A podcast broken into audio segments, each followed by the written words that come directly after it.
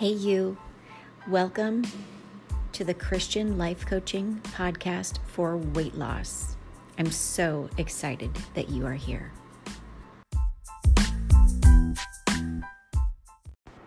Hey, you. Just a quick upfront announcement to let you know that the following podcast is really intended for um, mature audiences. I don't I don't go off the deep end saying all the bad things, but the topic isn't necessarily one that you might want to have younger ears tuning into. So, have a good day and on to the show. Hey you, and welcome back to the podcast. Today I'm going to be talking about how how I've kind of strengthened myself against the impulses of food, the reality of living in this world, uh, the the ability I've strengthened myself to be able to be strong around temptation. So we're going to be talking about controlling the impulses around food. And I'm going to share something that I don't think I've ever shared outside of my weight loss program, outside of the Seeker's Method. And it's the connection that I see in the Bible regarding the similarities between sexual sin and lust of the flesh that lead us to overeat. So if you haven't determined by now, this is a mature audience only episode. you see, in my observation, I see and I believe most others would also see an absolute connection between people with drug addictions and people with food addictions. And that's typically something that most people willingly agree upon. We know that you can be an addict. You can be an addict to food. You can also be an addict to a drug. Um, we're able to see how, you know, we can be addicted to things. And in that similarity, how you can be addicted to both food and drugs, in that similarity, we're able to see how drugs and then even food are both a sin against the body. It harms the body, and it, in both cases, actually even leads to death. I mean, let's face it, whether it's the death, death of a goal, death of your health, or even just overall death. Um, so we're able to easily see that sin against our bodies leads to death. But now I'm going to share with you how I see the connection to sexual temptation and sin and food temptation and sin. Just like a food and a drug, how they light up our desire for the food or drug because, because of an impulse or an addiction to the addictive properties of the drug or the food. The same is true with food and sex. Food and sex are both a lust of the flesh that begins with a suggestion, which lends to an impulse, which leads to a sin against our body. Now, trust me, I know this isn't a fun topic. It's not pretty and it certainly isn't kid friendly, but I see the connection. And I've personally been made free by recognizing the power in that connection and leveraging the strength of if I can be strong in this area, I can also be strong in this area. Using what I know and seeing and and what I see in this connection, I'm able to see that if I can say no in my mind to the idea of another man or the ideas that might be presented to me through just a suggestive television commercial about how how a man should look and what that means even to me as a married woman, I can have the same authority over my thoughts when a tempting food is suggested to my mind. So, what I'm trying to do um, is paint a picture here for you that I can be in a situation where I see a suggestive commercial on TV and I see how the world tells me that women should respond to that. But I'm able to take my thoughts captive in that context. I'm able to have, if I'm able to have authority over that and say, oh, you know, I'm a grown woman, I'm a Christian woman, I don't act that way, I can apply that also to food. So both both suggestions, sexual and food, you know, both sexual suggestions and food suggestions are lust of the flesh, and both are sins against the body, like I mentioned. Now, but and however, 1 Thessalonians 4 3 says that God's will is for you to be holy, so stay away from all sexual sin. So the question becomes how can you be holy in an unholy world and stop the cycle of cheating even on your diet? I mean, if, if we're able to see how to not cheat on our spouse, how can we take that same lesson and apply it on how not to cheat on our diet. I mean, it's easy to see how to do this when the topic is of sexual sin. We can easily turn that off or ignore that or walk away from it or even avoid it altogether. But how do you apply this to yourself with weight loss? And how does what you even eat even matter here? I mean, let's face it. We're just talking about eating wrong foods. We're not talking about adultery when we're talking about cheating on your diet. And that's true. But we are talking about sin. And God cannot be around sin. God is holy, and he made us to be holy. And Jesus came to remove our sins so that we can that we can again be made holy to be in God's presence. Not just in heaven, but even now. I mean, do you really think that God excuses our sin if it's just a McDonald's cheeseburger? I think he sees sin as sin in the way that it in the way that sin weakens us and keeps us stuck and keeps us being mastered by the things of this world. And usually if we practice sinning in one area, we begin to build a sin tolerance where we let it in. We let sin in in all of in many different areas in our lives. We do, after all, get good at whatever it is that we are practicing. And for me, I was a sin practitioner, full disclosure, and I didn't even realize it when I was in it. My desire to be thin was so great that God wasn't even on my radar with weight loss. And then my desire to be thin nearly edged him out completely. I was consumed by flavor, by cravings, by taste, by satiety. And that led me even to the next thing, which was alcohol. And because whatever I consumed immediately made me feel good or better, I loved that fast response. I wanted it until I needed more. And I found myself then in a position where I was taking antidepressants daily, which led ultimately to bigger fat pants. See, how I was practicing sin, um, it led me to getting so good at being sinful, of just walking in my sinful nat- nature until I was simply I was simply in bigger fat pants. I just really was. And that all was my reality until God, until God woke me up and told me what sin was. He showed me where it lived in my life and he shined a light on on on his intention for my life. His intention is to make me holy. His intention is to make you holy. And I now know that holiness is not a state of being that I can simply manufacture with just a little bit of hard work, you know, day after day, um, and constantly doing good things and walking, yet while walking in a constant fear of failure. No, holiness cannot live in that thought pattern, just like weight loss cannot live there.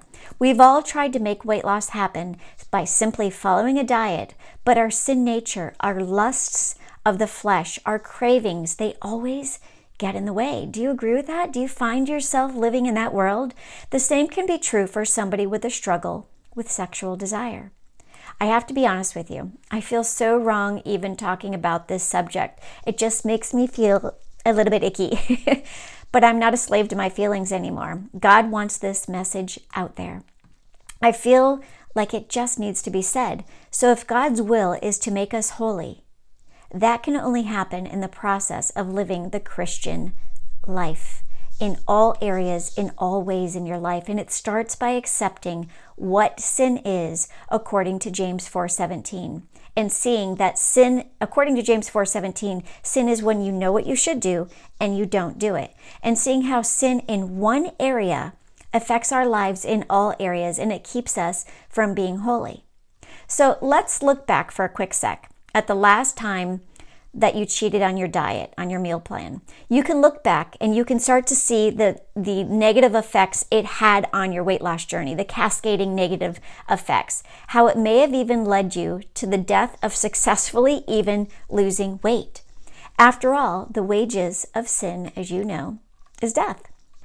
Yet, if you were to imagine that exact same scenario when you cheated on your meal plan the last time, if you were to imagine that exact same scenario where you saw that temptation that led you to cheat on your meal plan. You saw it instead as sin, and you opted not to give in to it. You could probably then see how it would have had a, pro- a positive effect in your life. You could have, it could, and how it could have stopped the cycle of sin. Because usually when you start to go off path, you just go off path. And so I want you to just think back about that situation when you gave into temptation last and just imagine in your mind's eye if you would have seen that temptation for what it is, for what it was, as sin. And how if you would have just been able to see it for what it is, how it could have led you down a different path and how it could have stopped the cycle of sin, even in weight loss on your weight loss journey. And that's that second scenario, you can imagine the path of freedom that might have unfolded had you just stopped and saw the cheating and saw the temptation for what it was, for seeing it as sin. So 1 Thessalonians 4 4 and 5 tells us that when you seek God's will to be made holy and to avoid even sexual sin, that you can apply that to weight loss. And when you do that, then the, the scripture goes on to say that when you do that, then you will have control over your body and live in holiness and in honor, not in lustful passion. Sexual desire and a desire for certain food, foods both elicit a hormonal response that makes it hard to control your actions. The only way to stop the power of a hormonal response is to stop sending energy to it.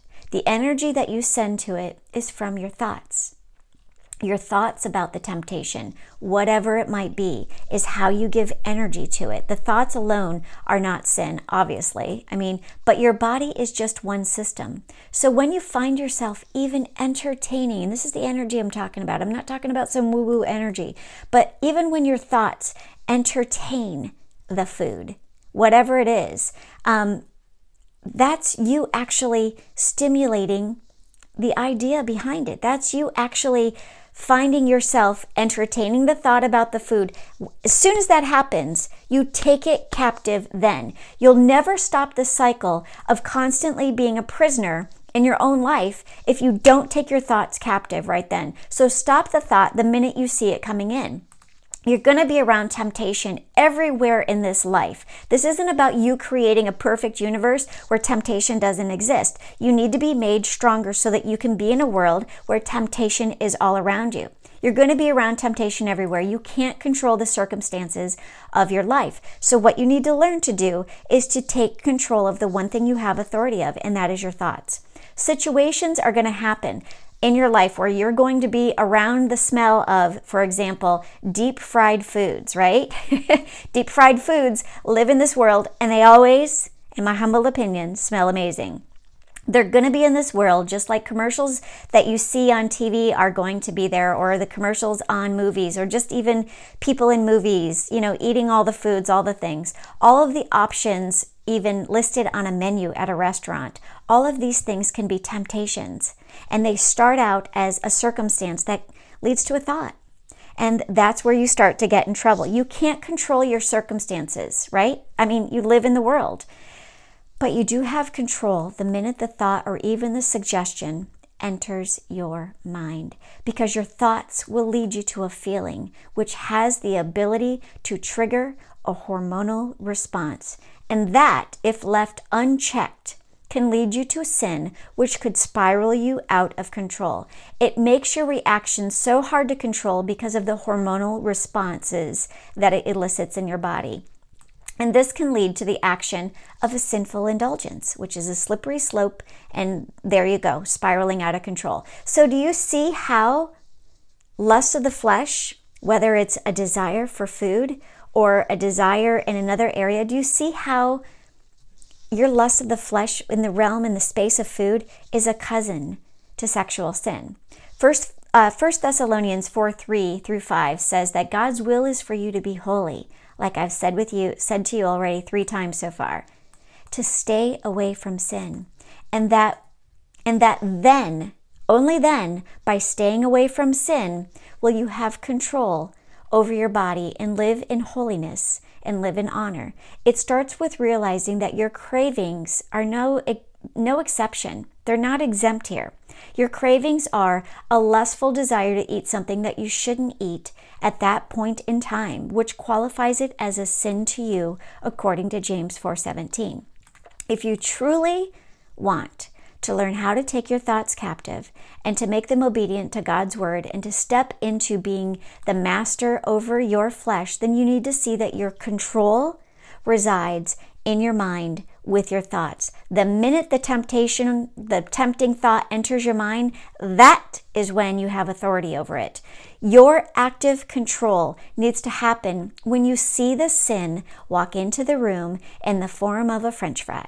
Okay? When you see it walk in in the form of temptation. As soon as temptation enters your thoughts, see the sin in it and change direction.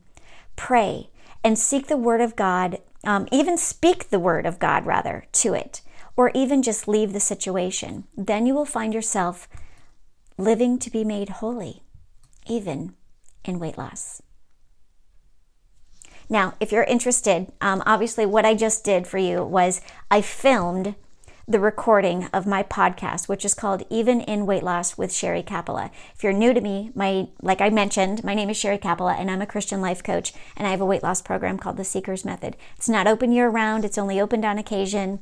Um, but you can go to my website, sherrycapella.com, or you can even go to theseekersmethod.com. Put yourself on a wait list, wait list um, to find out the next time that we open up enrollment. You're going to find that if you are somebody who finds that you don't necessarily have a weight loss problem, you just have a thought problem, you just have an, an inability to stay obedient to a meal plan, the Seekers Method might be the thing for you. I also have something called um, the Seekers, the Seven Day Seekers Method Experience and it's where you can go to my